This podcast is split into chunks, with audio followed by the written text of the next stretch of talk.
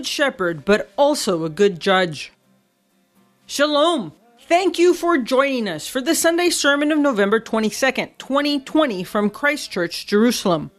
On Christ the King Sunday, Deacon Aaron Imey tells us that the Good Shepherd is both king and judge. Judgment is a part of the Messianic age in which all things that are wrong will be made right, and we are not excluded from that process. Our obligation to God is to be holy like He is, to imitate His character and behavior. We are not excluded from the coming judgment. The good news, however, is that we have a good judge. The good shepherd is also the good judge. For those listening, the week of Thanksgiving 2020, you still have a few days left to order our online exclusive t shirts. Our Psalm 122 t shirts are back, and we have a new design for Christmas Glory to the Newborn King.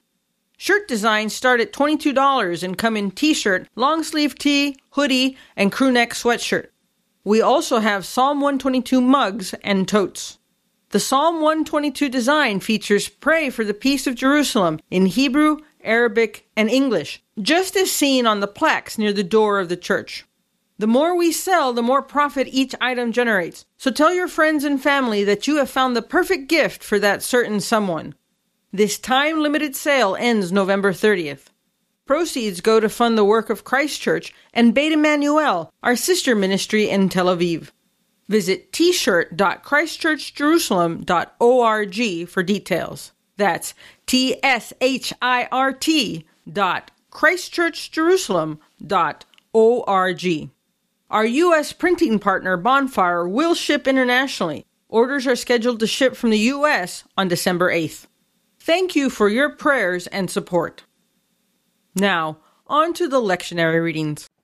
The reading appointed from the Hebrew Scriptures begins at the 34th chapter of Ezekiel, the 11th verse. For thus says the Lord God Indeed, I myself will search for my sheep and seek them out. As a shepherd seeks out his flock on the day he is among his scattered sheep, so will I seek out my sheep and deliver them from all the places where they were scattered on a cloudy and dark day. And I will bring them out from among the peoples and gather them from the countries and will bring them to their own land. I will feed them on the mountains of Israel, in the valleys, and in all the inhabited places of the country. I will feed them in good pasture, and their fold shall be on the high mountains of Israel. There they shall lie down in a good fold and feed in rich pastures on the mountains of Israel. I will feed my flock, and I will make them lie down, says the Lord God. I will seek what was lost and bring back what was driven away, bind up the broken and strengthen what was sick. But I will destroy the fat and the strong and feed them in judgment. Therefore, Thus says the Lord God to them Behold, I myself will judge between the fat and the lean sheep. Because you have pushed with the side and shoulder, butted all the weak ones with your horns, and scattered them abroad, therefore I will save my flock, and they shall no longer be a prey and I will judge between sheep and sheep. I will establish one shepherd over them, and he shall feed them, my servant David.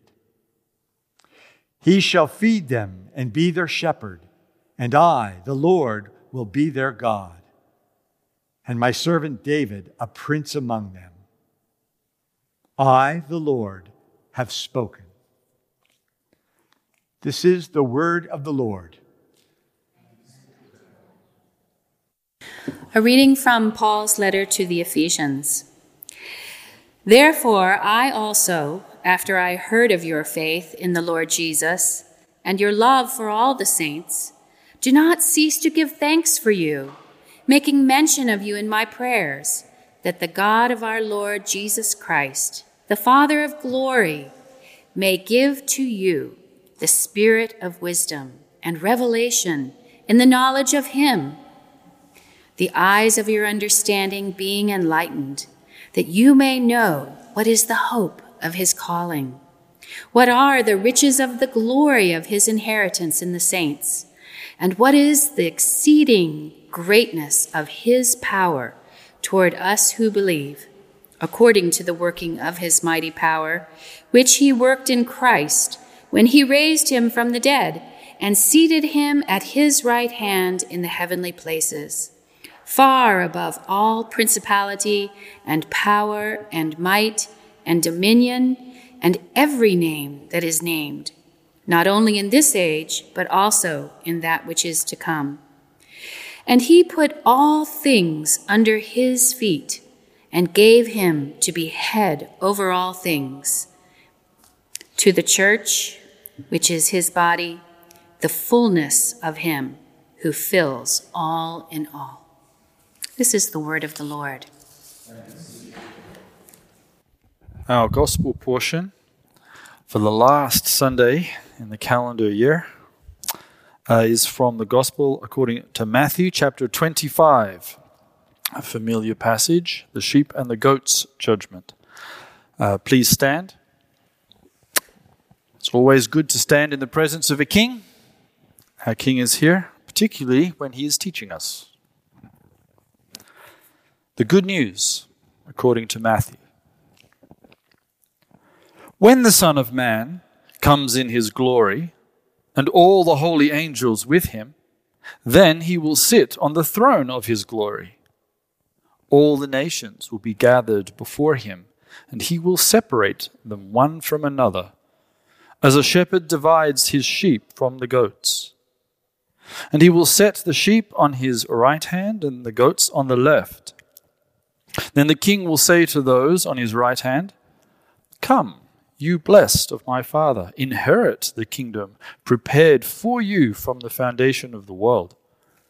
For I was hungry, and you gave me food. I was thirsty, and you gave me drink. I was a stranger, and you took me in.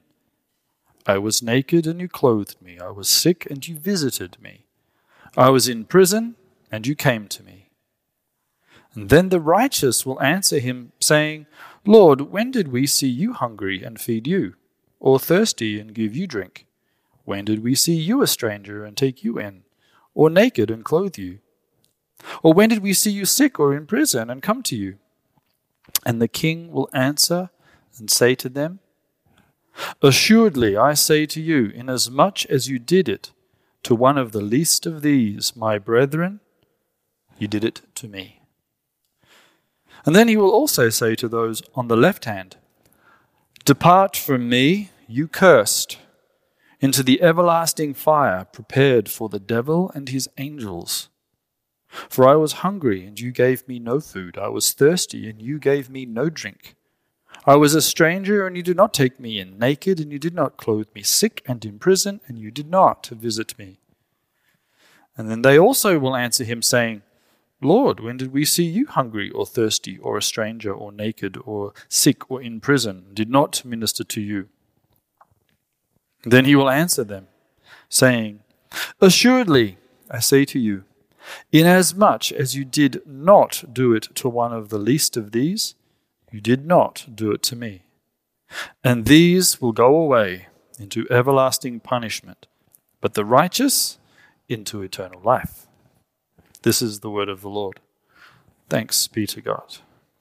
We are at the tail end, the last Sunday in the Christian calendar. Lots of different calendars in the world.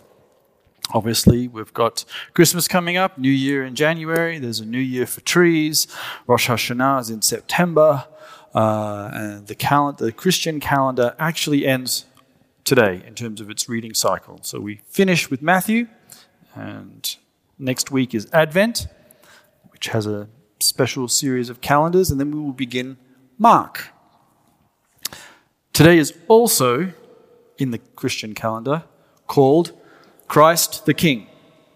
This is the day where we talk about and contemplate that Jesus the Messiah is indeed King, which, for most of us who come from uh, countries that have monarchs, we can appreciate.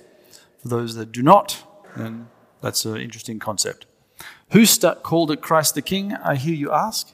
Well, the Pope did in 1927. This feast day was added to the calendar. Why did he do such a thing? Because in the 1920s, the world was beginning to see rising uh, fascism, and these little di- dictators and, and, despots were beginning to uh, rise around the world, and people were getting nervous and so the Pope thought, we need to make sure that the faithful are reminded that actually God is king, not these other guys. So he put uh, a special feast day, and Anglicans embraced that idea. They said, oh, that's a pretty good idea. Even though we are meant to preach Messiah as king every day. But it is also good to at least remember, even if it's just one day of the year, God is a king. And so the focus of today's uh, readings looks at Messiah as a king and a judge. So we had the sheep and the goats in Exodus, in Ezekiel, and again in Matthew. And judgment isn't a very popular preaching topic, most likely because it involves some sort of unpleasantries. Usually, if you're going to go on a speaking tour around uh, the world, you don't say, Hey, I'm going to come to your church and I'm going to preach a eternal burn sermon. How does that sound? It's not always a, a, a fun topic to have to wrestle with. But a valuable nature of the lectionary is that we have to wrestle with all parts of Scripture. There will be times where we can get to study a miracle or a, a, a good psalm or a, a parable of the kingdom. But we will also have to acknowledge God is king and a judge. God is both love and a consuming fire. But the good news is that one day all things that are wrong will be made right. And we are not excluded from that process. Now, in the Hebraic con- context of judgment, the Bible brings us uh, to awareness that God indeed is a judge. And He has, in the past, He can and He will bring judgment on the world. He has done so many times already. What can we think of? The flood. He judged the world then, and He judged Egypt. He said to Moses, I am going to judge all of the Egyptian gods. At the same time, in those judgments, there was salvation. God was also a redeemer. He redeemed a family in a boat. He redeemed a nation from out of Israel. He was a guide. He was a sustainer. He was a, a, provider. And he was a lawgiver. With Israel, it's obvious. He gave the law at Mount Noah too. When Noah came out of the ark, God gave him laws, what we today call the seven laws of Noah. So God was judge and redeemer, provider and sustainer, and lawgiver. And in the First Temple period, people began to uh, seemingly only tend to focus mainly on the good bits of God. And so we have prophets. And the prophets came and they were reminding the people that a looming judgment was coming based on things that they had not done. And being disobedient, you did not want to fall into the hands of a living God. In the Second Temple period, that is the time after we've been to Babylon, then we come back and we have a good, hard, deep look at what brought this about. What did we do that we ended up there? So they had a hard look at the reading of the Bible. This is all the strong influence that comes into the New Testament time. And they began to think, okay, God is a judge, but he's such a good guy. He created the world, he loves the world. Um, why would God punish? So maybe there are other agents involved. And so middle uh, mediators became more prevalent in the Second Temple period. God wasn't going to judge; somebody else was. It might have been Michael. Okay, it might have been. Um, they even created a whole new being in the Talmud called Metatron. This this character that was going to be a, a judge. Messiah was going to judge the world. The Dead Sea Scrolls decided that their Messiah was going to come down not at Passover, which was the tradition, but at Yom Kippur. And he was going to enter into judgment. And even gave him his name. His name was going to be Melchizedek. He was going to judge the world. And the criterion for judgment across the board was how you treated the weak. And so you see in uh, the Hebrew Bible, true religion is taking care of the widows and the orphans, and this is repeated verbatim in the New Testament, in the in the epistle of James. And wisdom literature, like the Proverbs, would begin to say in, in Proverbs 19, 17, He who lends to the poor, the weak members of society, well, you actually weren't helping the poor, you were lending to God. So they began to, to, to create this, uh, this relationship. Now, being poor doesn't make you any extra special holy, and being rich doesn't make you automatically evil. Many of the heroes of God were, were wealthy. It was what you did with your wealth. In particular, have the spirit of generosity. So let's look at our texts, uh, beginning with the Hebrew portion, Ezekiel Ezekiel is the only prophet in the Bible who is son of man. So all the other all the other characters, all the other uh, prophets get uh, a title or a job description, but only Ezekiel is called son of man.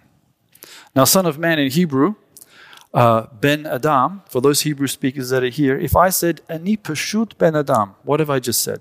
I'm just a, I'm just a human, just a man, just a guy. Ben Adam, literally son of Adam, means human. But in, in, and in Ezekiel's case, that is what God is calling him human. Do this, human, prophesy. When Yeshua, when Jesus calls himself Son of Man, he's not referring to that.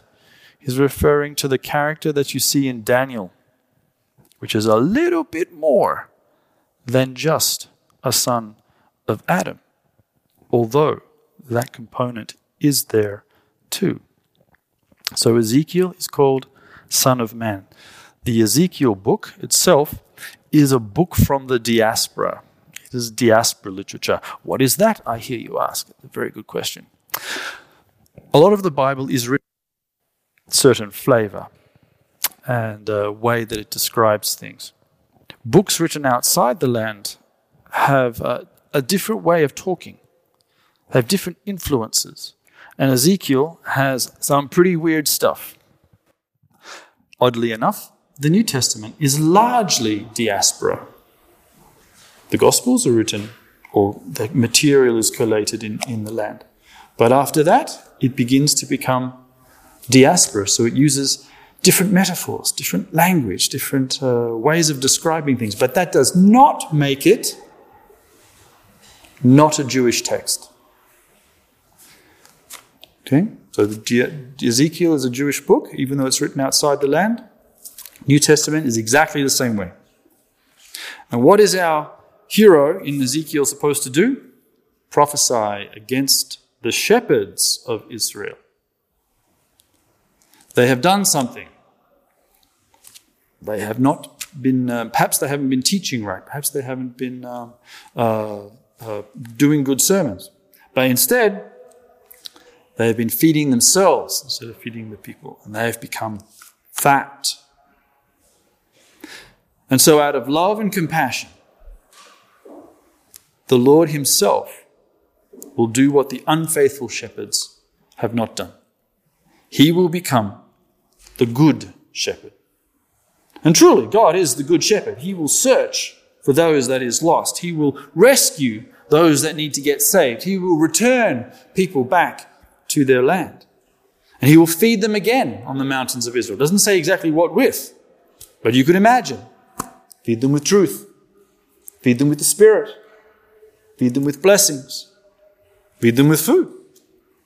But they will be fed the food of the Lord.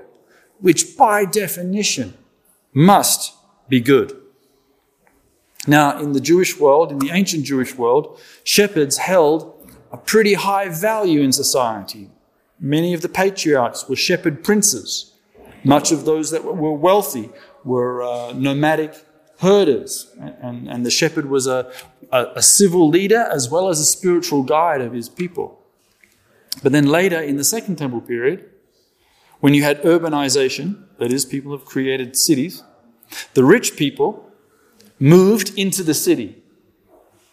And so uh, they would then get the poor people to go back out and become the shepherds. So at the time of Jesus, the shepherds are the, the, the lower class.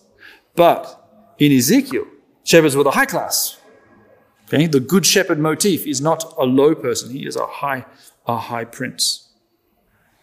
Their job was to lead, guide, protect, and correct. We often like to, like to talk about God, the Good Shepherd, the guy who leads me, the one who protects me, the one who guides me, and the one who feeds me. We really don't like to talk about the guy who corrects me. Although a shepherd had two instruments he had a rod and he had his shepherd crook. The shepherd crook, he could guide, he could push, he could rescue. And for a bad sheep, he would smack with the rod. And what does David say? Your rod and your staff comfort. Hmm. Comforting to be in the hands of God's justice. Of course. When God comes down to talk to the shepherds of Israel, he's not talking to pagans. Ezekiel is, is getting his prophecy in Babylon, but we're not talking about them. We're talking about Israel here. When God is talking to the household of faith, he says, I will destroy the fat and the strong, and I will help the weak. Well, he's going to feed the strong and the fat in justice, whatever that means.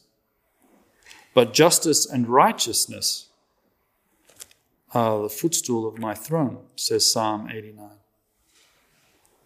The good shepherd is also a good judge, and he will separate between sheep and goats too. For him, he will look for fat. It's going to be pretty easy for him to see which sheep are fat and which ones are thin. He's not going to need to look inside your heart and work out whether you love God or not. He can simply look at what you've done because people are known by their actions. Lastly, as the prophet finishes in Ezekiel, he finishes with some good news. Not only will God rescue and redeem and also enter into justice and judgment, but he will also provide another shepherd, another good shepherd, David, and so you get this, this messianic promise that God will indeed appoint an ultimate Davidic shepherd over his people. So these are nice themes, and they carry over into the teaching of Jesus that we have today. The last day of the Christian calendar, the day where we think of God as King, and we finish with the, the sheep and the goats judgment. Now, in context, the parable of the, of the, of the sheep and the goats follows on from the parable of the virgins and the parable of the talents, which we've been looking at over the last couple of weeks. Now, most likely, Jesus didn't wake up one day and say to his disciples, Okay, boys and girls, we are doing uh, the last days today. Okay, so everybody get down. A couple of parables coming up virgins, talents, sheep, and goats. Only takes five minutes each. We're done in 20. It's more likely that in the teaching style of Jesus, he taught one parable here, and another parable over there, and then the, the, the gospel writer Matthew tacked them together because they flowed. Right? And so, but in context, we've had the virgins, which is a warning, be prepared, and we've had the talents, where we understand we are accountable to our actions. And then in this one, it starts off by saying, The Son of Man will come and sit on his throne. And that's the character that you see in Daniel. but it certainly links to the Son of Man found in Ezekiel, particularly if you're Jewish and you're listening. And then he says, All nations will be gathered before me. Now, that is an interesting thought. Who's listening to this parable? Jesus, Yeshua, is teaching who? Jews. And in the judgment parable, all nations will be gathered before me. Part of the messianic age is judgment. Salvation, redemption, yes. Hope and uh, blessings, yes. But there's one aspect, which is the one we focus now. A judgment is coming. So if you're Jewish, and you, your dad, and you've got your son there, and you're listening to Rabbi teach, he says, All nations will, will come and they'll get judged. And on the way home, the son turns around and says, Dad, God's, God's going to judge the Gentiles too. Yes, he will, son. Well, how do they know what to do? I mean, if they don't know who he is, it's not a very fair judgment, is it? I didn't know the speed limit was 60. You know, I was doing 80. I didn't know. So, what's the logical conclusion? Who's going to tell the Gentiles that there's a God? Who's going to tell the Gentiles that there's a good shepherd? Who's going to warn the Gentiles that this good shepherd will come and judge? We will. Part of our job is to tell the nations. And that's why in the prayer book of the Jewish people, the Psalms, it's always an invitation for all of creation to worship God. Hallelujah uh, Adonai kol hagoyim. Praise the Lord, all you nations. Well, how are they going to know how to do that? Unless we go tell them.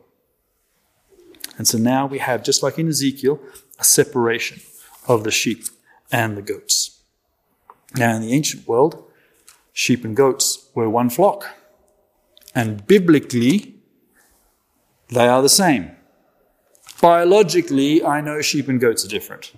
They are very different. They taste different. Okay? Goats have horns. Males and females have horns. Only male sheep have horns.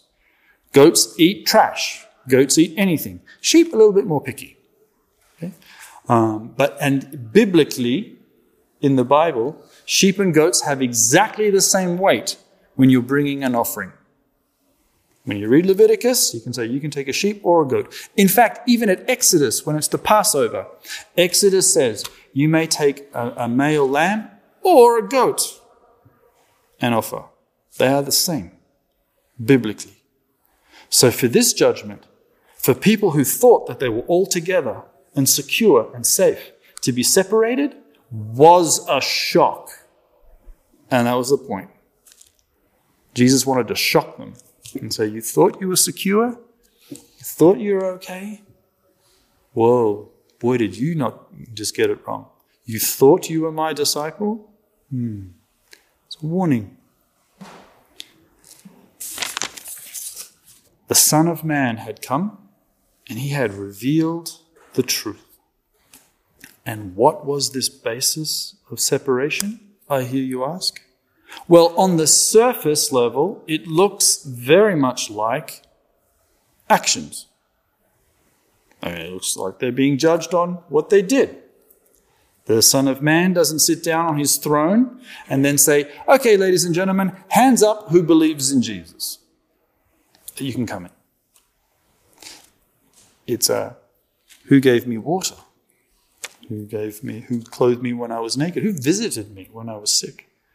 Incredibly simple things. What are these things? Where do they get this idea? What, where's this list from?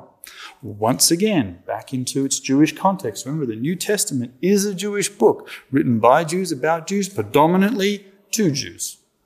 And uh, in context, uh, the Jewish people had read the Bible when they've come back out of Babylon with a little fine tooth comb.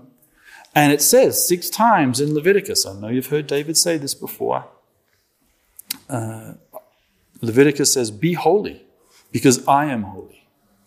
Okay. So now we pore over the scriptures looking to see what are the deeds or the character of God that makes him holy. And then let's do those.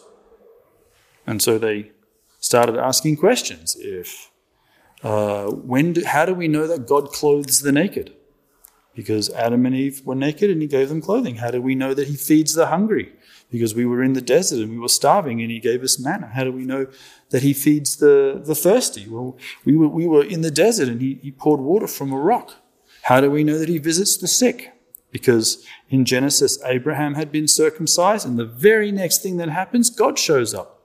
So they made a connection. There's Abraham not feeling too good, uh, and God came and sat with him while the other two angels went off to destroy Sodom and Gomorrah. But God stayed with injured Abraham. Well, that was a nice thing to do.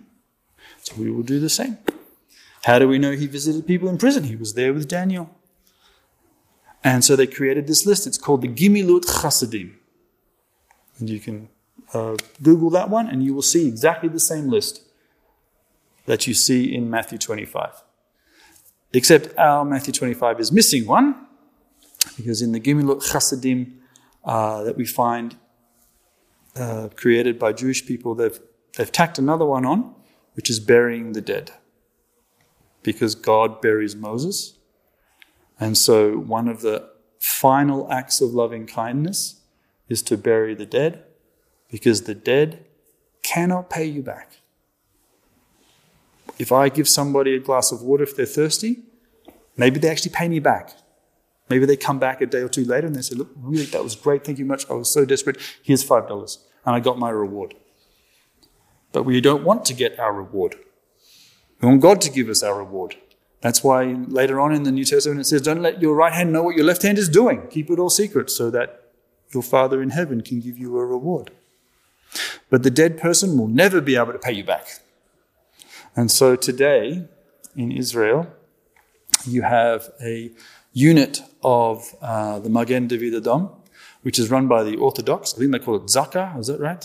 Yep. And it's uh, Orthodox Jews who will, um, during a horrible accident or a terror attack, they will run along and they will pick up every single piece of human, including the bomber himself, so that he gets a burial.